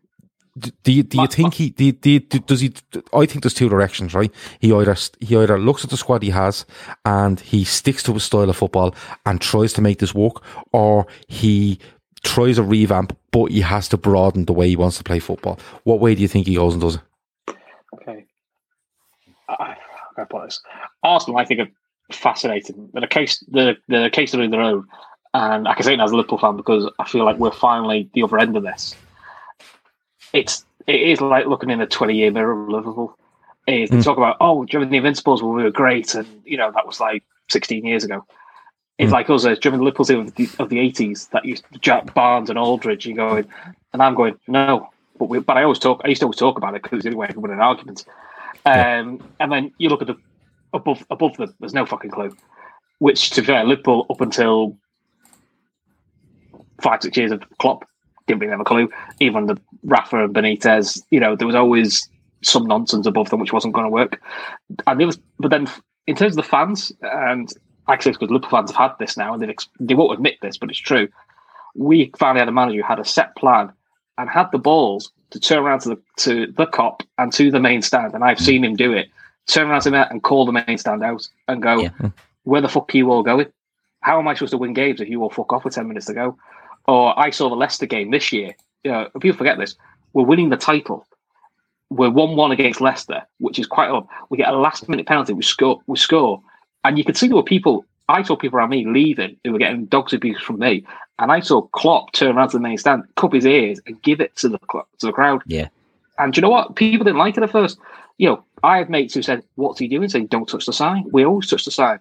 What we do with this, this is the Liverpool way. This is how we do things. And I think that's the problem the likes of Rodgers had, which was we have to do things the Liverpool way. And I feel with Arteta, we have to do things the Arsenal way, the Arsene Wenger way, the Pep Guardiola way. It's like, no, you have to do the way that wins. The way Klopp plays is brilliant. Liverpool the 80s didn't play like this. The most successful yeah. time Liverpool in the 80s, 70s, we didn't play this style of football. It was exciting, but it was different. And yeah. I think until they find a man who's going to do that, to me, Arteta feels a bit like the second coming of Kenny, which is yeah. the romantic, the romantic appointment. The only thing I would say is that he's a fairly clean slate. What I mean by that is he did play for Arsenal and, you know, mm. he went off and he's learned his trade under Guardiola and, you know, there's not many better that you can learn your trade under. So he is coming back. But my you hope nearly take some of his David Moyes Everton leading years oh, into oh, oh yeah, yeah. And but my, my hope my hope is that he doesn't come in and go, I have to manage as Arsenal would expect me to manage. Like I would hope that that Arteta goes into that interview and goes, "Listen, see all this tapping around and stuff like that. We will we will try to get to there you know, over a period of three to four years because we have to keep trying to compete while trying to improve. But at the same time, if I want my centre back to launch that 70 yards down the pitch and get a team turned around because I think that's the best tactic, that's what I'm going to do. And if 60,000 people out there don't like it, tough. You know what I mean? Because when I walk away with a 1 0 win or a 2 1 win, I know what I'm doing is right you know, and I see these players every day of the week. I just think they're an absolute basket case. And I think yeah. I, I, feel sorry for Arteta because I have a feeling, unless they're extremely patient with him, I think he's on a hiding to nothing. And mm. I hope for his sake he's not, because I think he has the right idea about football, but I think the restraints he has at Arsenal, the a fan base, especially within a stadium that only want to see a certain way played, they want to see a way played like Arsene Wenger played, but he didn't like yeah. the Arsene Wenger way at the end. You know, so they don't really know what they want. It's it's absolutely off the wall. Listen, we we we we'll do Arsenal again. I'm sure. Um, I've told Terry that I want to go on to football terrace and talk to Arsenal fans as well. I don't think that'll be allowed. I think someone will end up being arrested. But um, last 10 minutes, lads, and the Timo Werner stuff we have to get on to, right? Uh, Peter Jones asks, have we missed the Werner chat? You haven't. I wait for you, Peter, to arrive before we get into it. so, um, reports. So just bring anyone up to speed that's watching and doesn't know what's going on. Um, Liverpool, of course, touted with Timo Werner for a long time. Apparently he'd had Zoom calls with Klopp. Klopp had booked him a hotel in Blackpool so they could go on the waltzers, all that sort of stuff, right? Um, it was, it was literally, you know, looked like it was nailed on.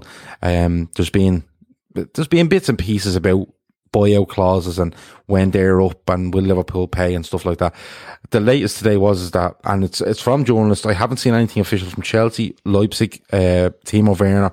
Um, there's been a lot of reactionary journalism, like, oh well, he was offered this by, and Liverpool killed their interest, and you know, it's spoofing basically, yeah. um, just a load of spoofing. Um, but from what we can say, I think it was Matt Law from the Telegraph broke it today and said that Timo Werner has agreed to sign for Chelsea or agreed a deal with Chelsea.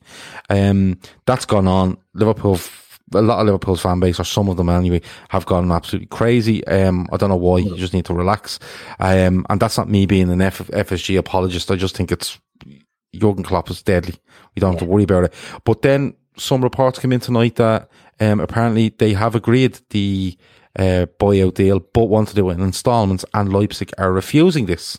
So, um, Chris, I'll come to you first.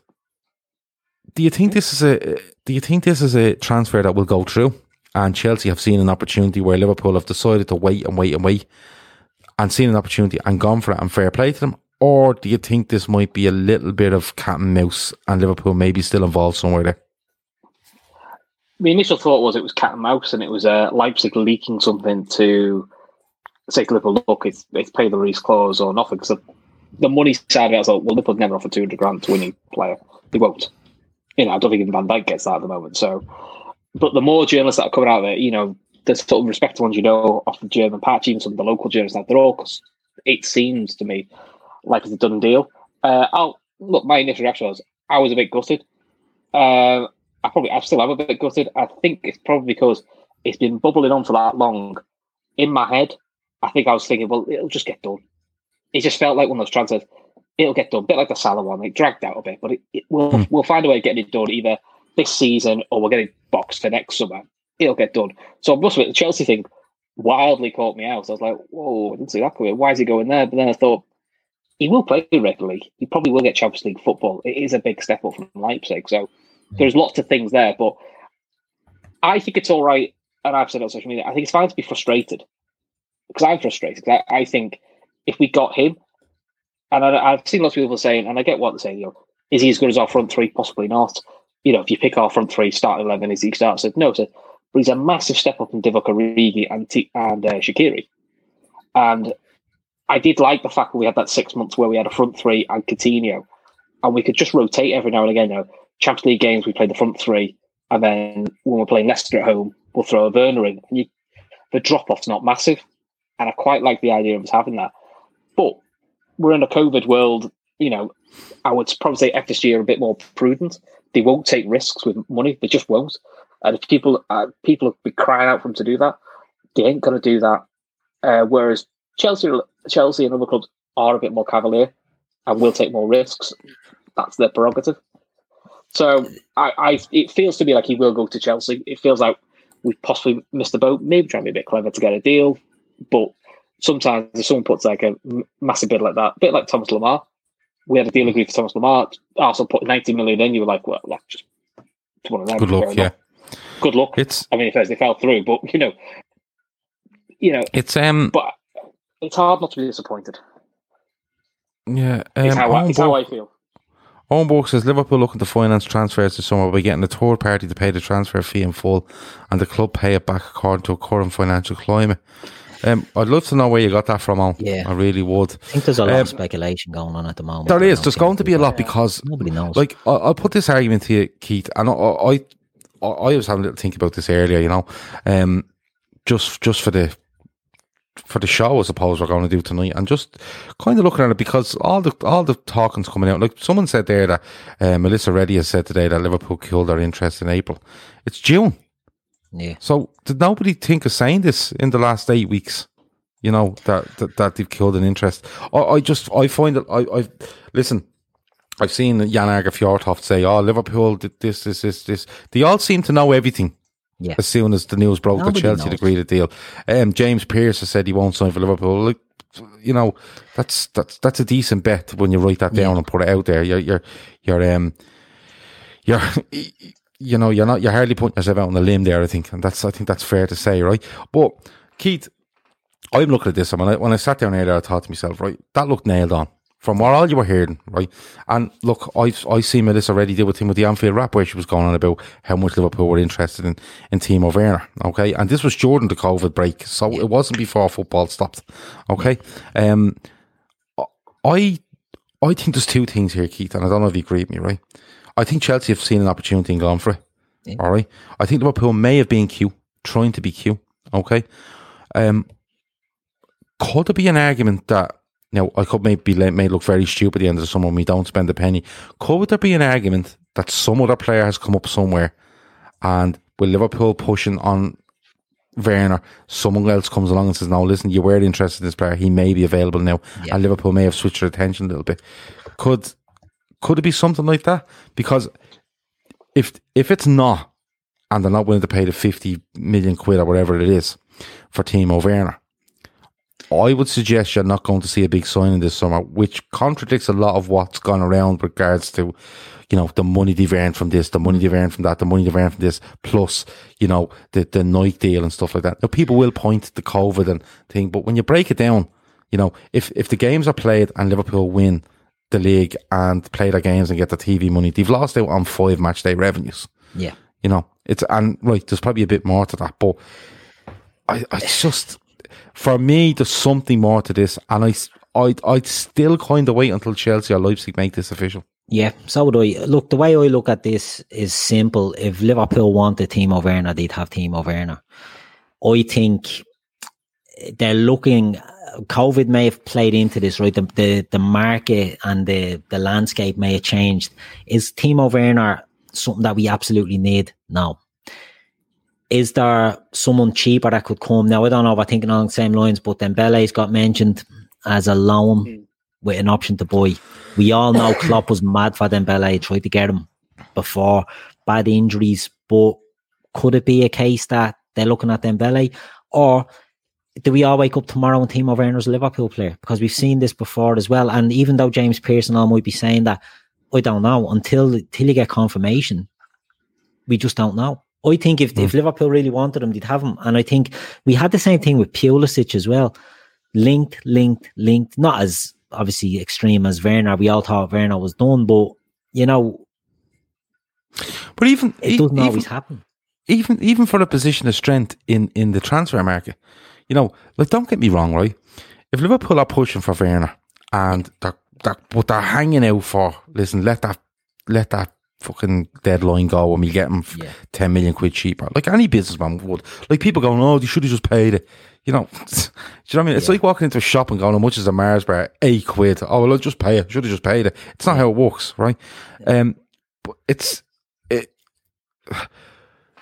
if Liverpool were pushing for this and they thought they were going to do a, a sneaky deal or, or, get it a bit yeah. cheap, or, or, Werner's talking to them. Werner's agent's telling them what's going on with Leipzig. Yeah. Werner's telling them what's going on with Leipzig. So if, if, Chelsea come in, don't get me wrong, Chelsea didn't fly to Leipzig this morning and do a deal. Something's no. gone on. Even for even for a deal that isn't going to happen, for a position of strength in, in, in the in the transfer market, would Liverpool's interest not have been to actually come out and say we are not buying Timo Werner. Right? And, and, and what I mean by that is, if they say that two days ago and Chelsea agree a deal, right? People can go, well, Liverpool just decided it wasn't for them. Yeah. But now, now Liverpool are made to look like Liverpool aren't willing to spend this money in Chelsea. Are why is that weird at the winning this time? You know? Yeah, it's not a good look. Yeah, but the, that's the issue I have with it is it's not a good look. But that's what all those idiots on the internet, on Twitter, and on social media are saying. Liverpool do their business very sort of discreetly now. And I said it a minute ago, if they wanted Werner, I think they'd have signed them. I think Liverpool, we we signed uh, Minamino in we signed Minamino in January, right? And he's he's not really done that yet. I wouldn't be surprised if we're looking at players of that ilk to bring in as, you know, support players to the squad. You bring in Timo Werner, and if it's true that Chelsea are offering 200 grand a week, right? Right, we were never going to offer that. And that's probably not what he was looking for. That could be what Chelsea have come in and said, right, bang, 200, 200 grand a week straight up. Liverpool wouldn't touch that with a barge pole because that's what Salah's earning. Mm. Do you know what I mean? They're not going to do that for a, a backup squad player. I think too many fans think that Klopp is an absolute patsy for FSG and he's being told, you're not getting this, you're not doing that. Jurgen Klopp is a strong man. He knows if he wants someone, he'll get them. He won't, done it with Van Dijk. He done it with Alisson. He didn't go to the next options. He won't be held to ransom for someone unless he really wants them. Mm. Now, I like, think that he's. I think Liverpool have maybe killed their jets on this, but they haven't announced it because they don't announce it, and it yeah, looks like the carpet's pulled out, but it hasn't. Yeah, no, because like uh, Morbid, Morbid is saying there that the fee isn't the issue from what he can see. It's it's um it's all about the payment structure. So again, if the payment structure is somewhere along the lines of and listen, the standard payment structure in any transfer is it's usually a certain amount up front and the rest is paid over the period of the contract. Now it might be different if you're buying out a player's clause, right? And that's what Liverpool may be waiting on to say, listen, we're not giving you the 50 million up front, but we will give you 50 million um, you know, and pay you 20 with the 30 paid over five years. So if that's correct, Chelsea might have gone in, like we've heard earlier, and Chelsea have gone in and said, we will give it to you in installments. And Leipzig have said no. Yeah. So um, Shawnee, um, Shawnee says that Chelsea won't be the only club to activate that clause. He feels like it will roll on. I have a little feeling it might as well. But if it doesn't, if it doesn't, um, like Shawnee says there, it can't be staggered as a release clause. I, I, I think he's right. I don't think it can. But but if it doesn't roll on and um, Chelsea do do a deal with Timo Werner, it's announced by Leipzig, Werner, Chelsea, all the relevant parties. People will question as to well, what happened with Liverpool, you know, and the only answer will be a you weren't willing to pay the money, or B, you had your eye on someone else. So we're gonna, regardless of what happens with Timo Werner, we're gonna have to wait until the end of the transfer window, whenever that opens and closes, to then make an absolute decision on it. Like, let's be honest about it. Timo Werner agrees a deal with Chelsea. His agent probably went and went, "What are you offering? We will take that if we don't get Liverpool." Is that okay? We've agreed a deal with you, right? That okay. has been said. He'll take yeah, no. it if it doesn't get matched by Liverpool. So it's not even Correct. like he's confirmed. He'll right. get. The, will go with that if we don't okay. get another offer. So the, the reaction to that was the reaction to that from people was FSG out. They're pathetic. Look what they're doing. Look, like this needs to stop, right? Yeah. That needs to stop. Yeah. The, we, listen, people, listen. I'm a bloke. I'm a bloke this is yeah, but this is three blokes, right, sitting in their houses talking about football, right? And unless one of us is an absolute financial expert, right, we we can't tell you exactly what goes on in the world of football. We just can't. Okay, yeah. so to to make assumptions against FSG, and again, I've had issues with FSG as to 77 pound tickets, um, you know, not enough nine pound tickets, you know, uh, furlough of, of staff and stuff like that. So it's not like I sit every day going, FSG are amazing because I don't fucking get that off FSG and I never will. But people need to stop that. You need to, it just seems that it's just like jump in, fee forced and see what happens. I think there's a lot more to come. Um, yeah. I, I think, I think, uh, I think there's an awful lot more to come from from this. Uh, both in the sense of Werner and both in the sense of Liverpool's summer to come. Yeah. I Chris. think Chelsea have just jumped to the front of the queue. Sorry, Chris, for cutting yeah. you. Chelsea have jumped to the Sorry? front of the queue, and as Shawnee said, they've activated that clause. And once that's activated, and people know, right, that's it, bids will come in, or the, the, the clause will be matched by other teams. And I think we'll be involved in that. If we want them, we'll be involved in that. We've tried to do a queue, and we've tried to let the fee, or uh, the, the uh, buyout clause expire and then move for the lower fee. It's backfire. Chelsea are going to pay it. Well, we might just say, right, fuck, we, if we want them, this is it. We're going to pay them because we will get them if we match that fee. Mm. That's fair enough. Did we guys? It does feel like there's there's definitely a bit of information I feel like we don't know. And to be honest, we probably never will know. I know it's the world where everyone thinks we should know. We, they should come out and tell us this. They, they don't. No other business does tell you what's going on in the background. I work for a hotel company I work quite hard for the hotel company. I don't know the ins and outs of what goes on in there. You know, so, so a lot of people don't. Are you saying you just go in and DOS? I do, yeah, mate. I get paid, I get yeah. paid to sit, get, get paid to have a sleep. Just um, scan yourself into a spare room and go eight hours. You always look real fresh. I was wondering why. That's fine. But then there is, there, there is a now the talk is Klopp's had three three Zoom or Skype calls with this fella. No one knows how they went. Yeah. For all you know, he said, I want this amount of playing time. And Klopp went, no. Or hmm.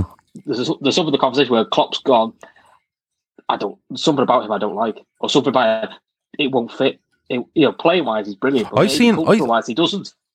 But but you're saying there there's, there's, three Zoom calls, right? I didn't even know there was Zoom calls, right? I don't know where. I must have been asleep as well, right? But the thing is, right? And no, then I seen as soon as as soon as well. Not with though. No, no, no, not beside you. No, Jesus, no. No, let's lash them runners out right now. But what I'm saying is, three Zoom calls, right? And then Chelsea agree a deal with, with Timo Werner, right? And next thing, there's people reporting that, oh, well, when Werner was on that call with Klopp, uh, Klopp told him it'll be difficult to do this deal, by the way, because of the COVID 19. How the fuck do you know? Nobody knows. You know what I mean? So, listen, I, I, will, I will say one thing though. Um, and listen, I, I said, and I've, I've, uh, I'm actually going to write a little bit on this because I said last summer, um, you, you strengthen from a position of strength. And I said that openly. And I've literally nearly every week on this show, I've said I was completely wrong. And that's absolutely fine. You're be wrong. Okay. Um, but I, th- I think it'd be quite telling now if, if Timo Werner doesn't go to Liverpool, but Liverpool sign somebody else, i.e., a Sancho or fucking uh, uh, an Mbappe or, or name name a player. I don't know. There, Mbappe. Right. Klopp was on the phone to Mbappe's outfit two weeks ago as well. So was that deal after falling through or no. what's happening? Yeah, yeah, but he told them it'll be difficult knows. to deal. Like, yeah, but this, yeah, this is what I'm saying. If if it if it um if if it doesn't happen with Werner, right, and and they don't sign anybody, right, or if they do sign somebody, you go, oh yeah, that's why the Werner deal. They couldn't do both, and they picked, they Trump went for this fella. If they don't sign anyone, I think the whole I will be honest. I, part of me will be going. Last season, yeah, okay, you, you proved everyone wrong. I think he's taking it. I think the risk is a little bit higher again now. If he went and he done nothing this summer, you know what I mean? I'm not asking to go out and sign fucking ten players, but I think there is a few bits around that squad that you can just place in around. Don't have to be massive, but place around and and and, and strengthen. Um, it's. I think this is going to run and run. Yeah, yeah, that's what I think. That's where I, I am with you. I, I, I like you thought we'd sign someone last summer, we didn't, which mm. was a bit of a surprise. But I could, I could kind of sell it to myself. Well, you know, Keita and Chamberlain will get more minutes. You know, we'll see what happened in Origi. And I thought, well, Origi had just come off a really promising big season, so you thought, well, there's, there's, there's chances there, but. And I know people will tell me, and I'm sure I'll get tweets to tell me that, you know, well, we, we're going to win the league this year, which we are. We won the Champions League last year trust him, and I do. But I don't think you can. I think two summers with not really adding apart from Minamino. Hmm. I think it, you are risking it going a bit stale, or people find that. I also think it's good for a squad to get the odd new player in just to freshen it up. Or yeah. I, you'll be amazed. Competition breeds a bit of life into people, which is what I think a Werner would have done. Yeah. Is I'm not saying he was a definite starter, but he definitely want to give. There are put the front three on the toes we mm. We've all said our front three, as great as they are, haven't functioned sometimes as well as we would like, and there have been spells where they've dipping off the boil. It would have been great, say, if Salah had a couple of off weeks to go, take two weeks off, we'll throw Werner in, and you know what? We'd probably be all right. Well, like we used to do with Coutinho. You know, if you tell me Coutinho's coming instead of him, you know, while yes, I'm not his biggest fan because of the way he left, I can't deny he's a he's a proven asset. Mm. So you know, if that's if say just for example that's what happened, I'd go, fair enough. I can live with that. Quite Yeah, and, and to be honest with you, don't get me wrong. I think, uh, like, I think there's plenty in this squad that can go and compete with anyone next season. Anyone. Mm. But I think, I think the biggest thing for me with the team over there, thing was the, the, I think it's a, it's a massive step up in, in cover. Um, you know, if, if that's what you're predominantly looking at them as, or just being the fourth person in, you know, the fourth attacker that you can pick from three and you're happy with them four. I think you you're more comfortable with a Werner as opposed to Origi, in my opinion, and um, when you're picking three from that four. Uh, but the forward planning bit was the, the bit that got me. Um, and with him at the age he's at, you're looking at, you can easily get five or six years out of him, you know, and you can look to develop him over the next season or two seasons or three seasons. And then if a Salah or a Mane or Firmino want to go and try something else, absolutely fine. I think that was the biggest thing for me, um, was the forward planning part of it. But I think it will run on, um, let's see where it goes. And I think it's a, it's a good marker for where we, we, we, we hope to see Liverpool go. If this doesn't happen, what, what direction Liverpool go with regards to the transfer window? Lads, we are absolutely taking the piss now. This is an hour and 40 minutes. Um, and all we've done is told everyone that Danny Rose doesn't like football, um, which I don't think is, you know, I don't think we've done anyone any justice tonight, to be honest and with Willian you. is going to every other Premier League. Uh, uh, Willian, Willian's bleeding job shared with about eight Premier League clubs. Um, cost eight pound. And Mars bars cost eight pound. Avo did say to me, it sounds like an Andy's Andy's sort, sort of Mars bar. Yeah, it's absolute. if a Mars bar is eight pounds, it's absolutely notions. Um, but look, it's been a brilliant show. Uh, the chat has been phenomenal um, from start to finish. There was one arsehole in it, and he was duly blocked yeah. um, very very quickly as soon as I copped it what was going on. But um, just looking through the names, there's loads of different names popping in there, and it has been a brilliant brilliant show. Um, as for the rest of the week, um, today is Thursday. I don't think we'll have anything tomorrow or Saturday. We try to take Friday, Saturday off. We will be back on Sunday. We will get our heads together and see what we can sort out for next week. But of course, next week you're looking at it's the last full week before football absolutely comes back. So um, it's it's uh, it's getting closer. And listen, don't be worrying about Timo Werner. Liverpool are going on to win a title. You don't need to be worrying about Timo Werner or anybody else above that. All you need to worry about is how many smoke bombs you can let off in your yeah. garden without the exactly. next door going on about our washing. Yeah. All right. Um, Chris, it's been an absolute pleasure as usual, and I'll talk to you soon. Thanks for having me, mate. Good stuff. Keith, the same to you, my man. Pleasure I'll talk to you always. soon. Good stuff. That's been the Fatback 4 Daily. Uh, thanks a million for joining us. And listen, um, he's not even that good. Won't worry about it. Over and out. Discover the new three step Pro Partial range, specifically designed to clean your partials and remaining teeth in three simple steps. Clean your partial, strengthen your natural teeth, protect your whole mouth. Stand up to further tooth loss with Polident Pro Partial. Available at Walmart.